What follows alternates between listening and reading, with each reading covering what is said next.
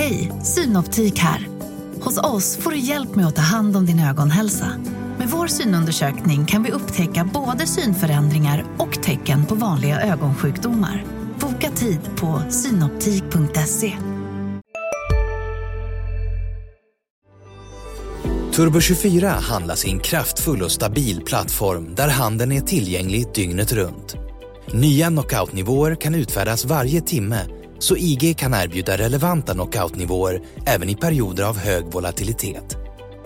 Besök IG.com eller ladda ner deras app för att komma igång direkt. Men kom ihåg att handel med finansiella instrument alltid innebär risker. Analyspodden från Dagens Industri.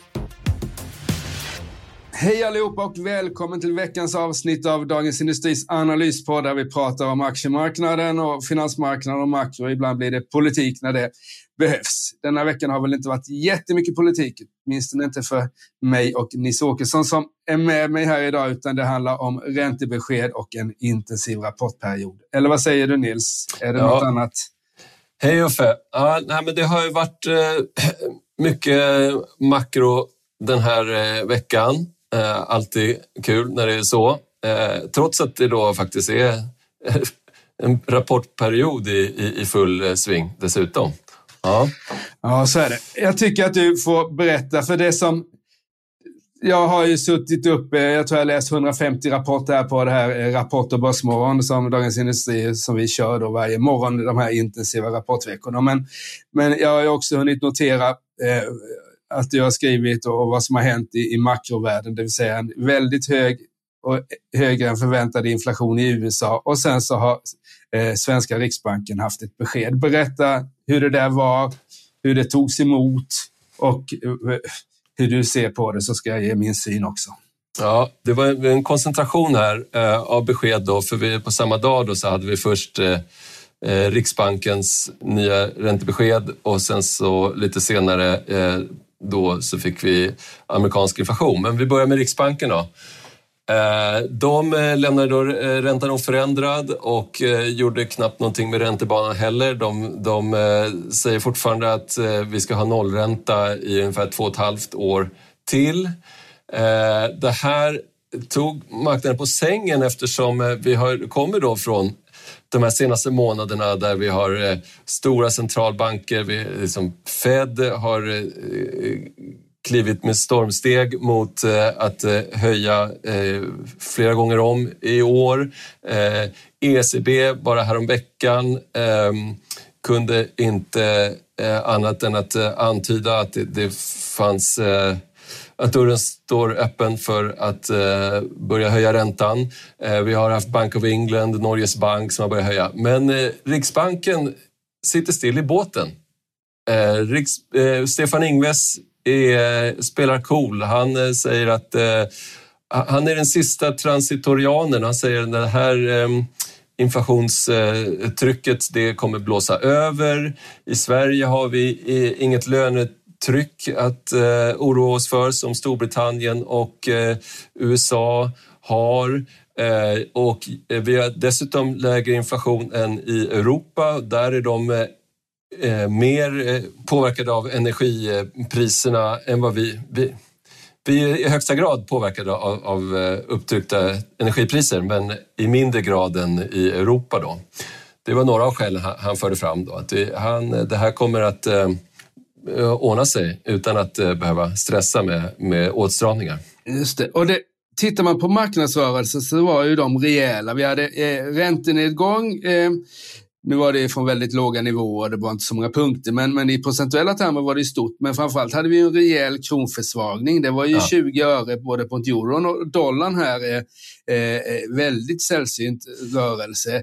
Så det känns ju som att att det här som är kärnan i en centralbanks, riksbank, att kunna liksom vara förutsägbar, eh, tydlig för att alla parter, finansmarknad, arbetsmarknadens parter kanske inte minst ska liksom veta vad de har att förhålla sig till.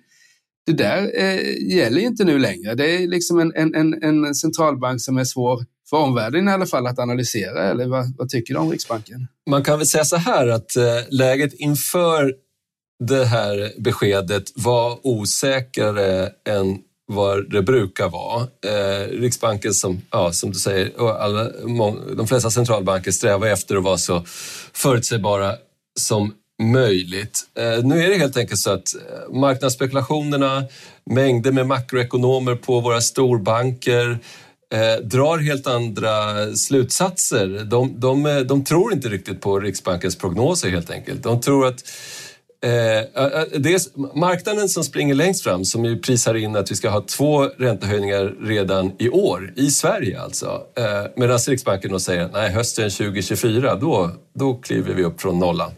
Eh, där finns det väl ett inslag av att man, man tänker sig en, en global höjningsvåg som inte eh, Riksbanken kan, eh, kan komma undan när liksom Norge, Storbritannien, USA och eh, då som man spekulerar i alla fall även ECB Eh, börjar, eh, börjar sätta fart.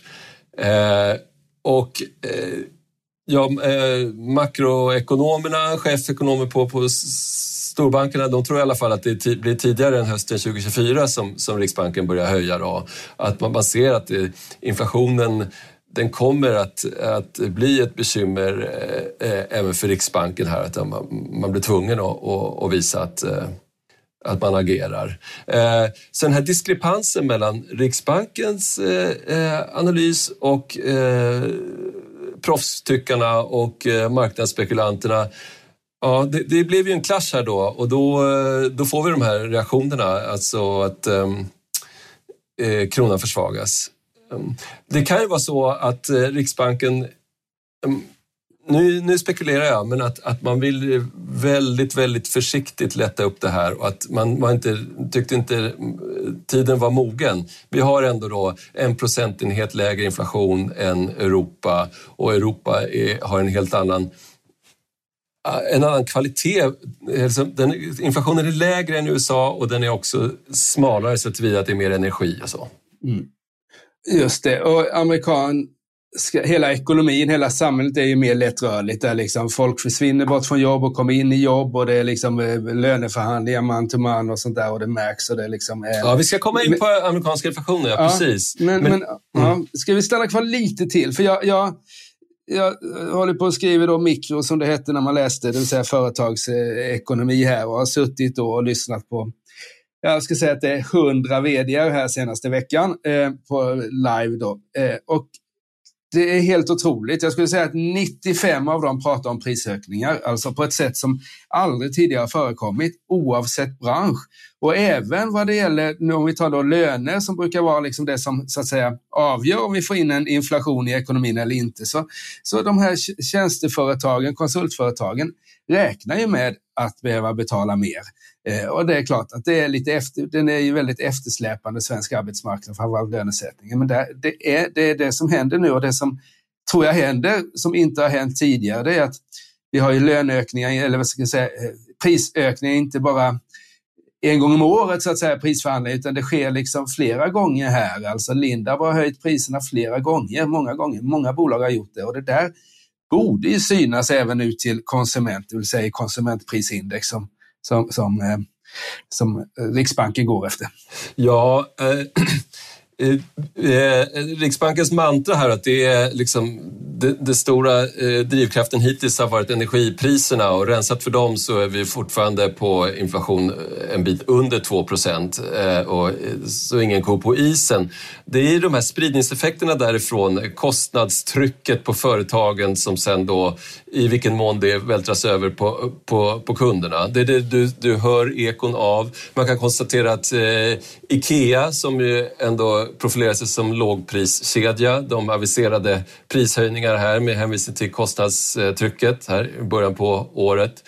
Ehm, så att absolut, händer det någonting. Ehm, livsmedelsföretagen har ju varit i, i, omgångar i Dagens Industri och flaggat för att ehm, det här inte håller, att matpriserna kommer att, att, att stiga. De sätts ofta i februari eh, fick jag höra av Olof Manner, eh, eh proffs på, på Swedbank. Så att det är kanske där kanske vi kommer att se en slags catch-up-effekt. Så att det, eh, om en månad eller två så kanske det låter annorlunda. Riksbankens prognos är att nu, inflationen redan har toppat. Eh, i alla fall då den inklusive energi då, att nu börjar, eh, ja, att nu börjar det mildras här, eh, sakta men säkert. Men det, det är osäkert, helt klart. Och det var väl det som, vi ska inte prata så mycket mer om Riksbanken här, men det var väl det som jag lyssnade i alla fall på ett halvt år igår på Stefan Ingves och Claes Eklund, gamla SEB-chefsekonomen, eh, som hade, var oense om, om hur man skulle se på det här. Och det som jag tyckte att Ingves sa då var väl att det här beslutet var idag. Vi har, vi har ränte, räntemöten eh, varannan månad och, och så att säga så vi måste, men eh, den information som vi hade på bordet idag var, gav det här beslutet. Är det ny information nästa månad eller om två månader, då kan det bli ett nytt beslut. Det var väl så han sa, liksom, att han är väldigt, ska vi säga, datastyrd som det, eller informationsstyrd här. Och det, ja, det blir spännande. Men jag tycker att ja, vi får se eh, vad som händer. Det som är ju tråkigt tycker jag som privatperson här, det är att nu då efter två år av nedstängningar där man knappt har fått lämna huset, eh, och hade tänkt att ge sig av ut och resa så liksom helt plötsligt har man inte råd då när, när eh, ta sig utomlands i alla fall när, när kronan havererar som den gör.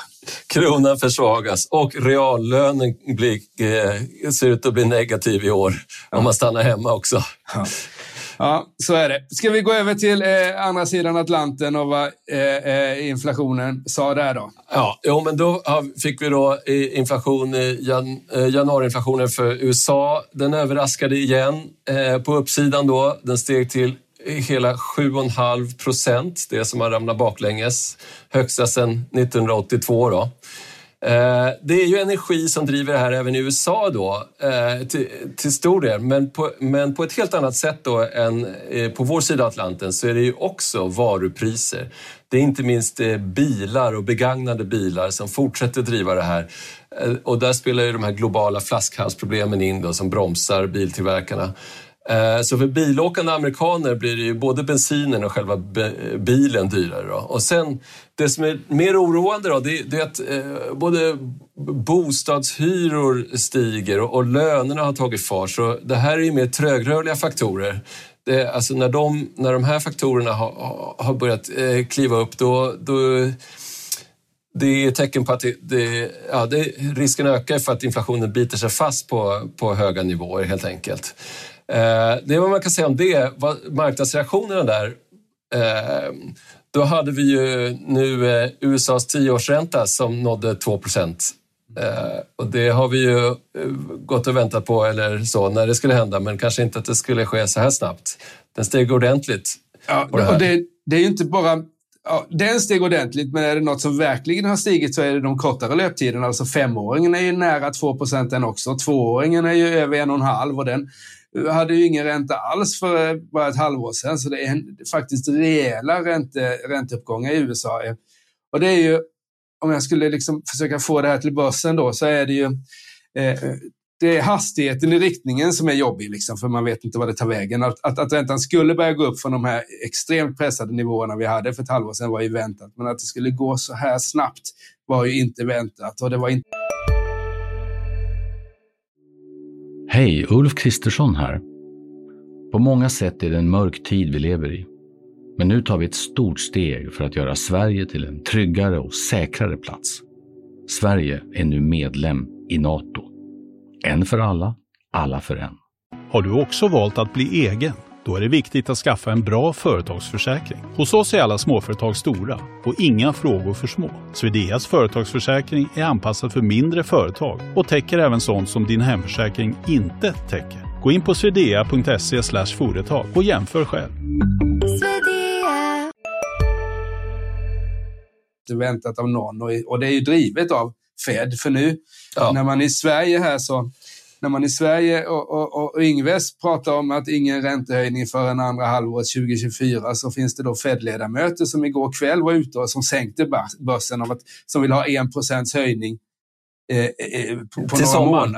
Till sommaren, ja. ja. Börja med en 50-procentare, det var väl Bullard, och sen så två 25-are. Och utesluter inte liksom höjningar efter mötet. Så jag tror att de, de är inne på att de måste så att säga, att, att man, ska man stävja en inflation så måste man ta i hårt snabbt. Liksom. Det är ja, lite en, folker. Som en kollega här på DI sa i morse, att James Bullard då, som är eh, Fed-direktionens eh, kända räntehök då. Han har ju han har pläderat för, för raska räntehöjningar länge då. Det, han, han riskerar att bli tjatig, men nu, nu lyssnar folk på honom. Nu är det liksom hans... Eh, nu står han rätt. Eh, och eh, Han var ute då och sa det här att eh, han skulle vilja se 1 procents eh, styrränta eh, redan eh, före julimötet. Det skulle betyda att man skulle behöva höja en dubbelhöjning nu i mars och sen höja 25 punkter varje möte efter det.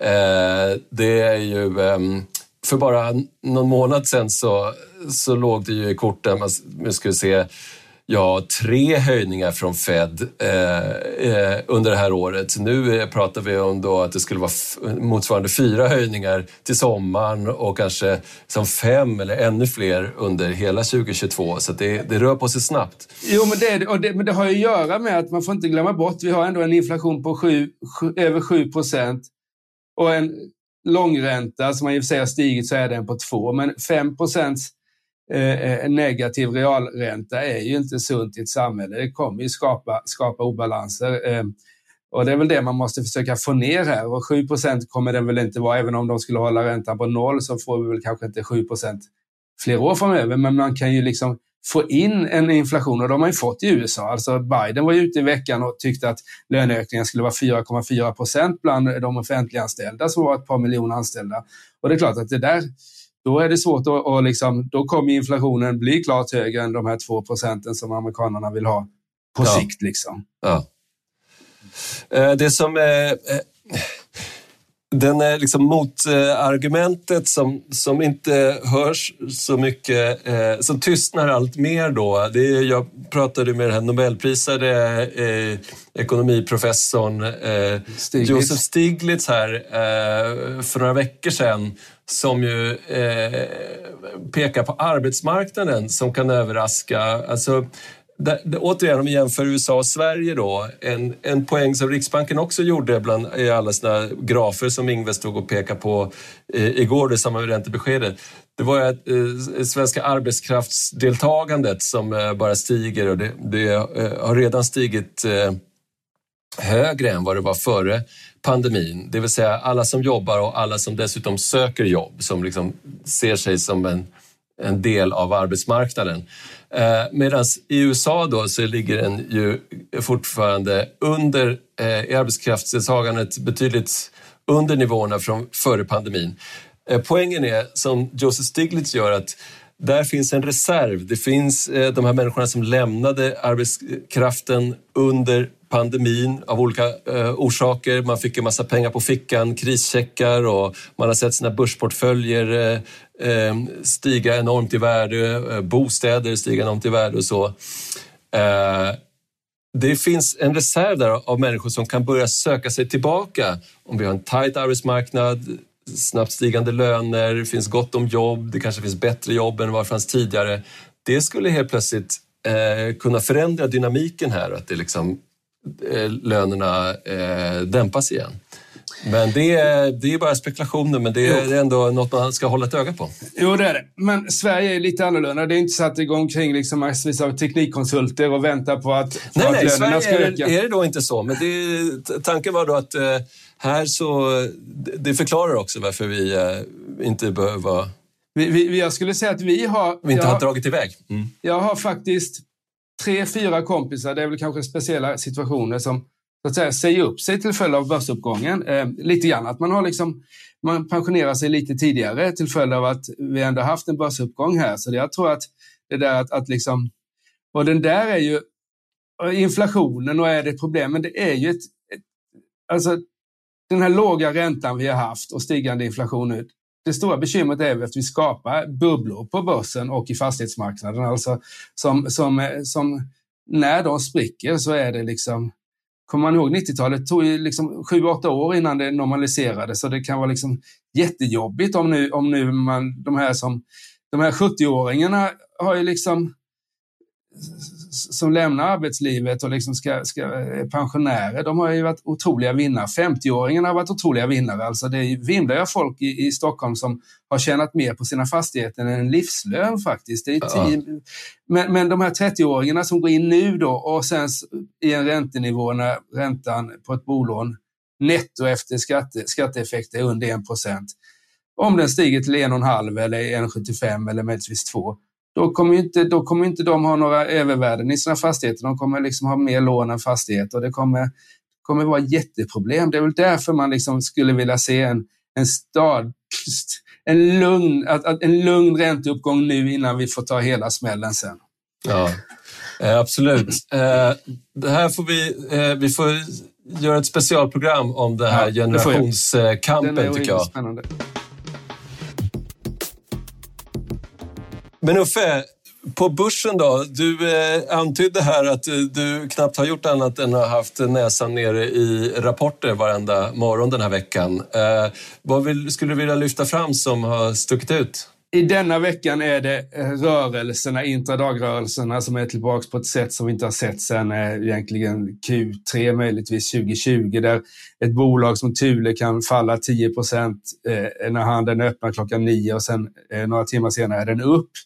Extremfallet var Kambi, spel, spelbolagsunderleverantören, som var ner 20 i öppningen. Eh, på, när, på Kinders rapporter så stängde upp 12 procent. Så det, det, de rörelserna sticker ut. Annars ska man så att säga försöka sammanfatta rapportperioden så gjorde Micke Wilenius, det vår kollega, på ett alldeles utmärkt sätt. Igen. det var, rörde i sig bara verkstadsbolagen, men det är ändå liksom viktigaste bransch och det är att eh, ju längre upp i resultaträkningen, desto bättre har det varit. Det vill säga orderingången överträffar återigen eh, kraftigt generellt. Eh, omsättningen är lite bättre än väntat. Eh, rörelseresultatet är som förväntat, rörelsemarginalen är lägre än förväntat och utdelningarna är, som är längst ner då, liksom under resultatet är också lägre än förväntat. Och det, ska man tolka något här så är det en riktigt bra konjunktur fortsatt då med tanke på orderingången. Men den här coronadopningen av bolagsresultaten eh, har upphört och till och med lite reverserad här. Att nu ökar kostnaderna hos bolagen. Dels för de här insatspriserna som vi pratar så mycket om, men även interna priser, det vill säga administrationskostnader, försäljningskostnader och sånt där, börjar ticka upp nu. Så rörelsemarginalen generellt sett är lägre. Eh, och eh, när vi gick in i den här vinstrapportperioden eh, eh så, så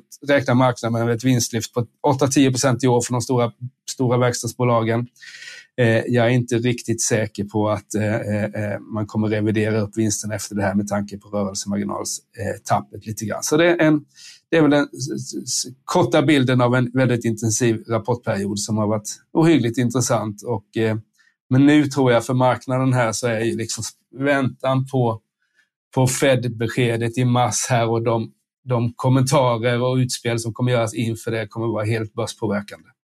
Ja, jag kan, jag kan lägga till det bara att eh, vi har då alltså ett inflationsbesked till. Februariinflationen kommer, eh, för USA kommer hinna eh, komma in precis innan Fed lämnar nästa besked. Så det blir oerhört spännande. Ja, och så får vi se då. Och för svensk ekonomi har vi ju inflation för januari som inte har kommit än.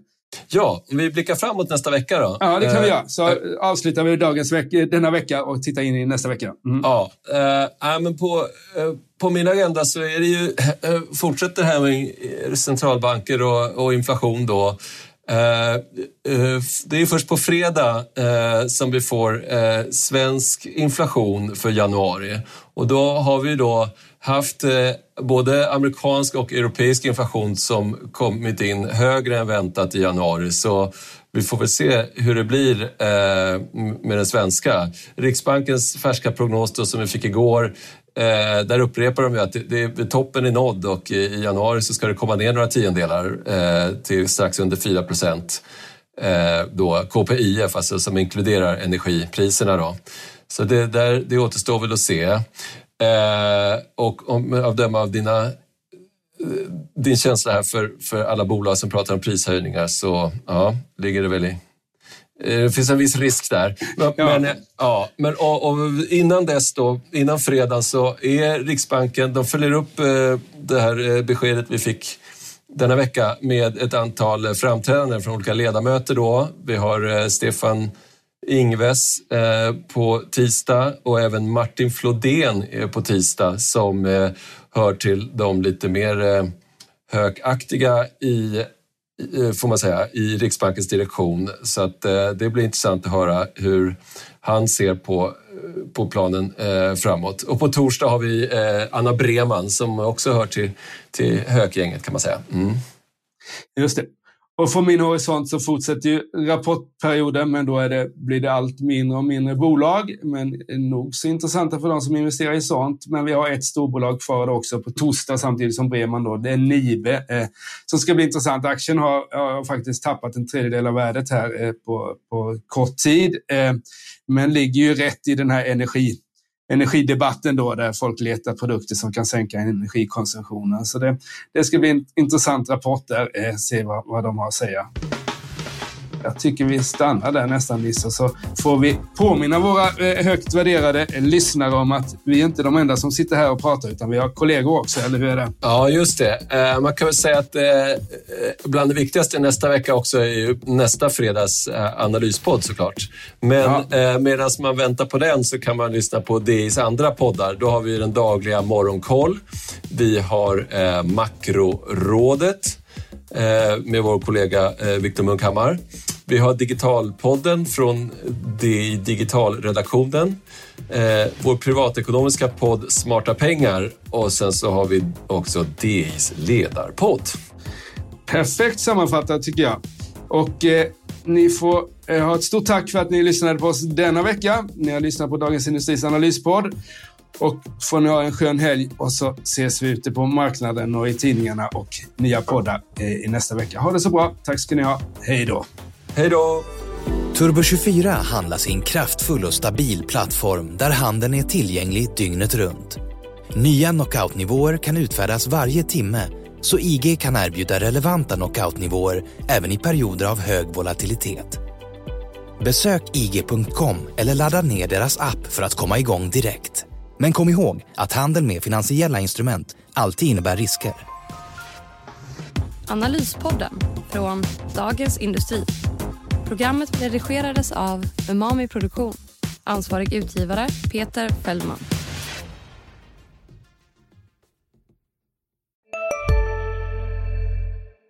Hej, Susanne Axel här. När du gör som jag och listar dig på en av Krys vårdcentraler får du en fast läkarkontakt som kan din sjukdomshistoria.